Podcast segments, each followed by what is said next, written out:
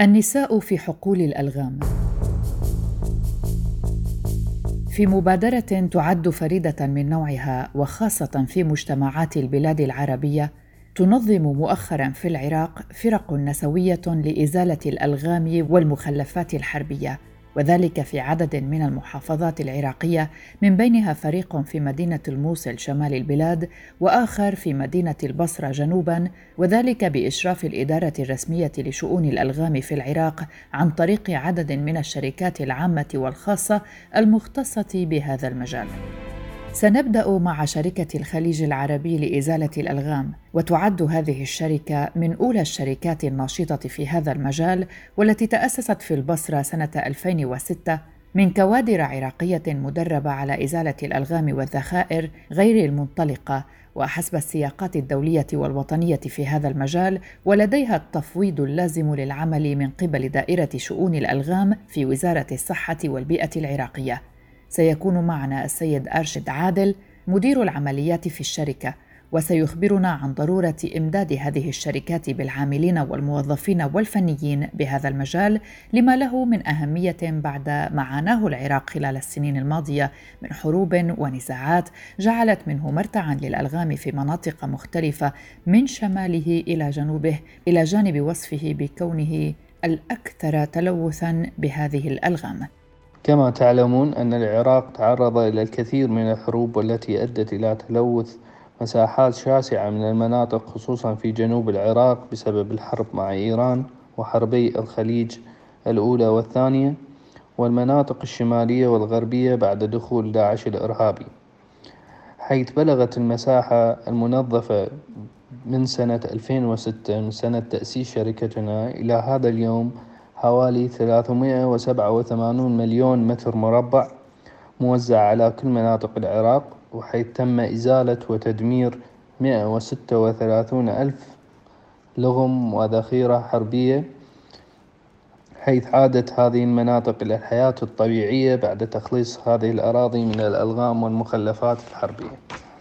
وبالرغم من الجهود الكبيرة المبذولة من قبل الشركات الوطنية والدولية في مجال إزالة الألغام في العراق لكن لحد الآن ما زال خطر الألغام قائم حيث يحصد يوميا أرواح الأبرياء في المناطق الملوثة من الألغام وتحتاج إلى تكثيف الجهود والدعم في هذا النشاط لتخليص هذه المناطق من هذه الآفة. كما عملنا من خلال قسم دعم الضحايا على تسليط الضوء على بعض الحالات التي نتأثر من جراء الألغام والمخلفات الحربية وعمل الأفلام الوثائقية التوعوية التي تبين حجم الأضرار التي تصيب المدنيين من جراء الألغام. سيحدثنا أيضا السيد أرشيد عن ما تقدمه الشركة في هذا المجال. لدى شركتنا العديد من الأقسام الداعمة لهذا النشاط ومنها آه، قسم آه، التوعية من مخاطر الألغام حيث اعتمدت شركتنا على توظيف النساء العراقيات وتدريبهم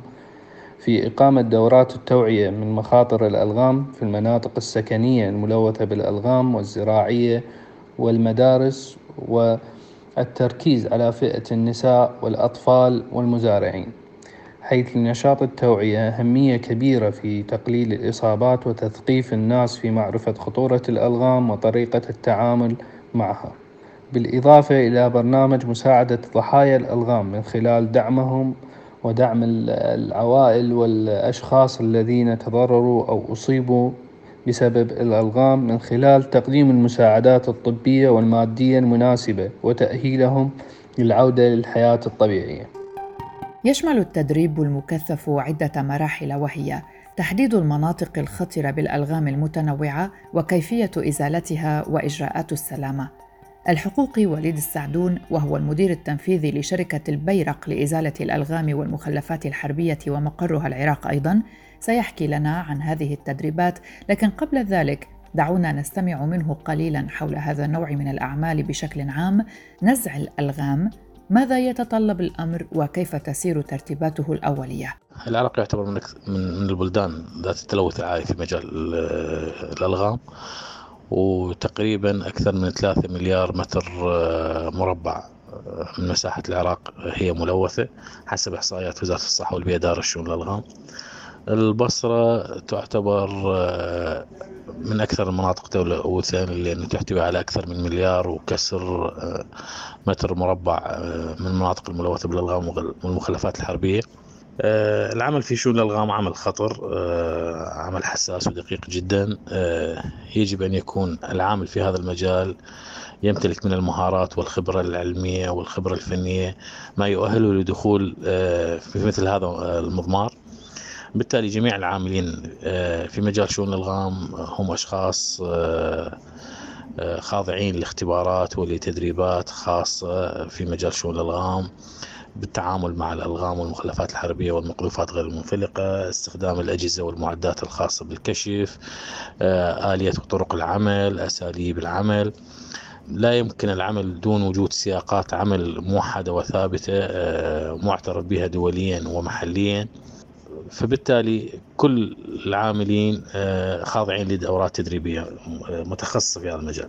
وعن البدايات وكيف انضمت الفتيات إلى الفريق يخبرنا فكرة تدريب الفتيات آه، حقيقة نضجت هذه الفكرة من خلال توجهات المجتمع الدولي لإشراك المرأة في جميع مجالات وقطاعات العمل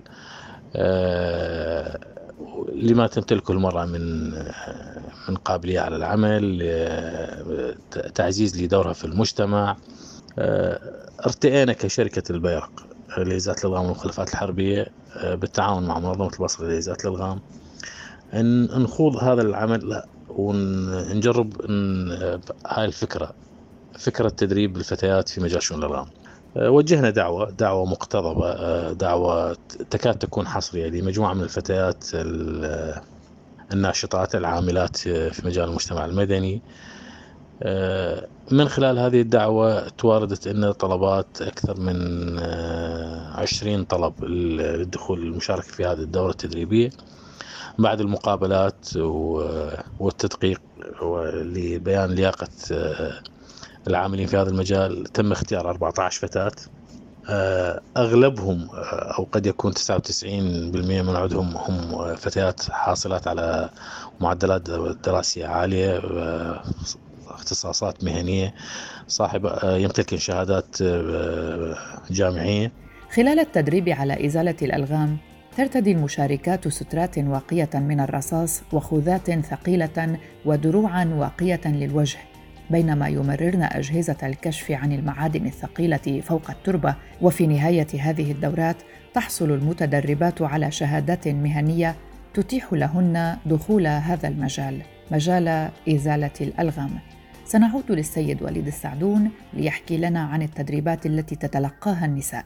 آه، كانت الدورة التدريبية مدتها 30 آه، يوم جزء من عدها عملي وجزء منها عدها نظري. تم تدريبهم على استخدام الأجهزة والمعدات تم تدريبهم على كيفية التعامل في حقول الألغام تم تدريبهم على أنواع وتصنيفات المخلفات الحربية. كذلك تم تدريبهم على الإسعافات الأولية. بعد ذلك تم آه، تحديد موعد للاختبار النظري وكذلك الاختبار العملي. ولله الحمد تم اجتياز هذا الاختبار بنجاح من قبل جميع المتدربات. الملفت أن السيد سعدون أخبرنا أنها الدورة التدريبية الثالثة للنساء في مجال نزع الألغام في العراق. الفكرة غريبة أو الفكرة جديدة بال قد تكون بالعالم العربي أنه فتيات يعملن في مجال شؤون الألغام. لكنه هذا الفريق الثالث بالعراق. بعد أن شكل فريقين في المناطق المحررة في الموصل وفي وفي شمال العراق تم تشكيل الفريق الثالث. آه، قبل هذا كان دور المرأة في مجال شؤون الألغام محصور على نشاطات التوعية آه، في مجال شؤون الألغام. لكن آه، بعد هذا التدريبات وبعد هذا الخوض في هذا المجال أصبحت المرأة قادرة على المشاركة في أعمال الميدانية في أعمال الإزالة. من الممكن أن تدخل حقل الألغام من الممكن أن تدخل حقل حقول المناطق الملوثة بالمخلفات الحربية. صحيح يحتاج إنه بعد تكون أكو دورات تطويرية أكثر وراح تكون بالمستقبل لأن كل العاملين في مجال شغل الغرام يعرفون إنه العمل في مجال شغل الغرام آه، مستويات مستوى أول وثاني وثالث. بالمستوى الثالث حتى يكون قادر على التعامل مع الألغام بشكل آه، مباشر. الفتيات الآن أخذن شهادة التدريب المستوى الأول آه، على الأيام القادمة إن شاء الله بالمستقبل راح تكون أكو دورة تدريبية لهم للخوض في مجال المستوى الثاني. وبعدها من ينزلون للميدان ويشتغلون راح تكون أكو دورة تدريبية خاصة بالمستوى الثالث ونأمل أنه يمتلكن القابلية على تطوير أنفسهم في هذا المجال ويصل إلى المستوى الرابع. بيتر سميثر مدير برنامج العراق في المؤسسة السويسرية لشؤون الألغام FSD قال وخلال حديث له مع الجزيرة نت حول فريق إزالة الألغام النسوي الذي تشكل في الموصل إن السيدات عضوات الفريق متفانيات بعملهن ويعملن في إزالة الألغام والطبابة وقائدات للفرق وتحديد المناطق الخطرة والتوعية بالإضافة إلى الأدوار الداعمة مثل مساعد عمليات. أشار سميثر بدور الفريق النسوي مشيرا إلى أنه قام بتطهير مساحات كبيرة من الأراضي التي كانت ملوثة سابقا وغير صالحة للاستخدام من السكان. وباتت هذه الأراضي اليوم تستخدم للزراعة ويمكن للسكان المحليين الآن أن يعيشوا حياتهم بدون خوف من الموت أو من الإصابة من هذه الذخائر القابلة للانفجار. من جانبه يقول قصي السعيدي وهو مدير إدارة شركة عين الصقر المتخصصة أيضا بإزالة الألغام. لكن في كركوك إن شركات العمل بمجال إزالة الألغام تحاول المساواة بين الجنسين باعتباره أحد أهداف التنمية المستدامة. ويقول بأن النساء قد دخلن هذا المجال عن طريق التوعية والمسح التقني والاتصال المجتمعي. وكانت تجربة ناجحة بالتعاقد مع مكتب الأمم المتحدة لشؤون الألغام كما شاركت المرأة بأعمال كبيرة في الموصل. هنا أيضا وخلال حوارنا مع ضيفنا السيد وليد السعدون المدير التنفيذي لشركة البيرق لإزالة الألغام والمخلفات الحربية لمح لأهمية ذلك وعلى اعتباره خبيرا بمجتمعه العراقي سأل السؤال الذي قد يتوقعه كل مستمع لحلقتنا اليوم وأجاب أيضا على هذا السؤال. دعونا نستمع. قد يسأل سائل إيه، ويقول ليش معنى الفتيات يدخلون في هذا المجال؟ حقيقة هذا المجال ليس حكر على الرجال. بالعكس هذا المجال هو متاح لكل من يمتلك الموهبة والخبرة العلمية والخبرة الفنية في أن يتعامل مع آه، هكذا نشاط. المرأة قادرة على أنه تمتلك هذه الخبرة بإمكانها أنه تتعلم بإمكانها تكون آه، عاملة في مجال شؤون الألغام. آه، المرأة أكثر حذر وتعامل بلطف مع مع الأشياء الحساسة. فبالتالي من الممكن أن تكون المرأة أكثر آه، جودة بالعمل آه، من الرجل في بعض الأحيان. اختيارنا لموضوع تدريب النساء آه، أتى عن قناعات بانه المرأة العربية بشكل عام والعراقية بشكل خاص قادرة على الخوض في جميع مجالات العمل وقادرة على أن تنجز وتعمل على أعلى المستويات من الدقة. فبالتالي آه، كنا واثقين من قابلياتهم وقدراتهم ولله الحمد آه، جاوزا مراحل التدريب ومراحل الاختبارات بنجاح وإن شاء الله في الميدان سوف يكون أكثر دقة وأكثر مهنية من غيره تحديات في مجال محفوف بالمخاطر. يقولون إن عملي خطر وهذا حقيقي. إنه خطر ألف بالمئة. فأنا أتعامل مع متفجرات قد تنهي حياتي. هذا ما قالته هدى خالد من مدينة البصرة إحدى المتدربات على إزالة الألغام وأضافت بأنها لم تتلقى أي دعم من العائلة بل على العكس تعرضت للكثير من الانتقادات. وجزء من الرفض كما ذكرت لفكرة عملها في هذا المجال يتعلق بالعادات والتقاليد. لكن هناك جزء آخر يتعلق بالخوف مثلا.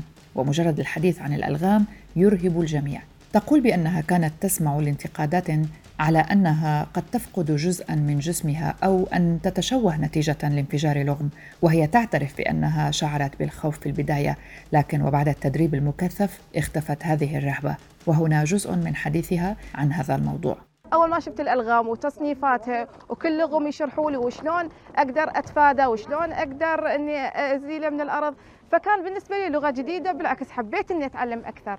إن زين أنا يمكن أصادفني بحياتي العادية مو إلا أنا باحثة يمكن يصادفني بحياتي العادية فلازم أعرف إني أتعامل وياه. أما هند حسين وهي متدربة أيضا قالت أن أهلها وأصدقائها دائما ما يرددون على مسامعها بأنهم فخورون بها. لكن في المقابل لا يزال الرجل الشرقي ينظر إلى المرأة حسب تعبيرها على أنها غير قادرة على العمل في مجالات مختلفة ومنها إزالة الألغام. إسماعيل أحمد سعيد المدير الوطني لعمليات منظمة المؤسسة السويسرية لشؤون الألغام قال في تصريح له أيضا لموقع الجزيرة إن إزالة الألغام تعتبر واحدة من أخطر عشرة أعمال في العالم لأنها تكون مدفونة وتقنياتها غير معروفة مما يتطلب خبرات وقدرات خاصة لإنجاز هذا العمل وهنا قد يخطر على بالنا سؤال هل العمل في هذه المهمة الصعبة هو من باب الرغبة في الاختصاص أم الحاجة المادية؟ بمعنى أدق، لماذا لا تبحث السيدات على عمل أو وظيفة أقل خطورة؟ أليس هذا ما يدور في أذهانكم؟ رغم أنني لا أتفق معكم وأسعد جدا عندما أسمع أن المرأة تعمل اليوم على السير جنبا إلى جنب مع الرجل في كل المجالات بما فيها تلك الخطيرة منها. لكن نعم سنجيب على هذه التساؤلات أيضا. بحسب جنان سلطان فإن دافع المرأة للعمل في هكذا مجال هو الإنسانية اولا. فهي ترى حالات وفاة وبتر بسبب وجود الألغام وهذا يحفز مشاعرها الإنسانية ويدفعها للمساهمة في التخلص من هذه المشكلة. فيما يعتقد إسماعيل سعيد بأن حاجة المرأة إلى مورد مالي هو السبب في دفعها للعمل في هذا المجال فهي إما المعيل الوحيد للعائلة بسبب وفاة زوجها أو أنها تريد زيادة الدخل الأسري وإثبات ذاتها. وهذا مهم لبناء شخصيتها وحتى تكون قادرة ولها مشاركة في هذه الحياة. هند علي كان لها رأي أيضا في ذلك. أسباب انضمامي بالدرجة الأساسية هو طابع آه، إنساني كون أن محافظة البصرة تحتوي على الكثير من الألغام وبها مساحات جدا آه، شاسعة. هي يعني حرمة الناس من حرمة الناس من السكن في هذه الأراضي. إضافة إلى قلة الوعي لبعض الناس أدت إلى حوادث يعني لا تعد ولا تحصى في محافظة البصرة. لحد الآن ماكو أحد يعني شجعني على هذا المجال بسبب تعرف أن الأهل يخافون ومجرد تسمية إزالة الألغام هي تسبب رعب لكثير من من الناس خصوصا الأهل والناس المقربين. وللآن يعني الأهل رافضين والأصدقاء رفض آه، تام. يعد العراق من أكثر دول العالم تلوثا من حيث مساحة المنطقة الملغومة حيث أدت الحروب والصراعات في تلوث مليارات الأمتار المربعة بالألغام والمخلفات الحربية يشير تقرير للأمم المتحدة عام 2020 إلى أن الألغام والمخلفات الحربية تغطي مساحة ثلاثة مليارات متر مربع ثلثها يوجد في محافظة البصرة، المدينة الأكثر تلوثًا على مستوى العالم بالألغام والمقذوفات الحربية. وبحسب نبراس فاخر التميمي مدير المركز الإقليمي لشؤون الألغام في جنوب العراق يقول بأن سبب تصدر البصرة قائمة أكثر المدن تلوثا بالألغام يعود لتاريخها الطويل مع الحروب بداية من الحرب العراقية الإيرانية حيث زرعت ملايين من حقول الألغام على طول الشريط الحدودي. ثم تلتها حرب الخليج الثانية وحرب الخليج الثالثة ويضيف التميمي بأن خلال الحربين الأخيرتين تم إلقاء ملايين القنابل العنقودية وخاصة غرب البصرة. وما زالت آثار هذه الألغام التي تفتك بالأبرياء تسجل عشرات الحوادث سنويا بسببها. وتبلغ مساحة التلوث الحالي حوالي مليار ومئتين وسبعين مليون متر مربع لجميع أنواع التلوث سواء كان تلوث بحقول الألغام والقنابل العنقودية أو الذخائر غير المنفجرة. وتشير تقارير إلى أن أكثر من 55 مليون قنبلة عنقودية ألقيت على العراق بين العام 1991 إلى 2003 كما زرعت الولايات المتحدة 120 ألف لغم منها 28 ألف لغم مضاد للأفراد. وعلى الرغم من جهود إزالة الألغام أشار تقرير ريليف ويب من أكبر بوابات المعلومات في العالم أن ثمانية ملايين ونصف المليون شخص في العراق معرضون لخطر الألغام حيث خلفت الحرب مع داعش تلوثا كبيرا في المناطق التي سيطر عليها. ففي مدينة الموصل معقل التنظيم سابقا هناك ثمانية ملايين طن من المتفجرات. كما يوجد في محافظة الأنبار حوالي 15 ألف هكتار ملوثة بالعبوات ومعظمها موجود في الرمادي ومدينة الفلوجة تسببت بها معركة تحريرها من تنظيم داعش عام 2016 هذه كانت حلقة من بودكاست في 20 دقيقة. من إعداد الصديقة والزميلة يالا فهد وكنت معكم فيها براء صليبي. إلى اللقاء.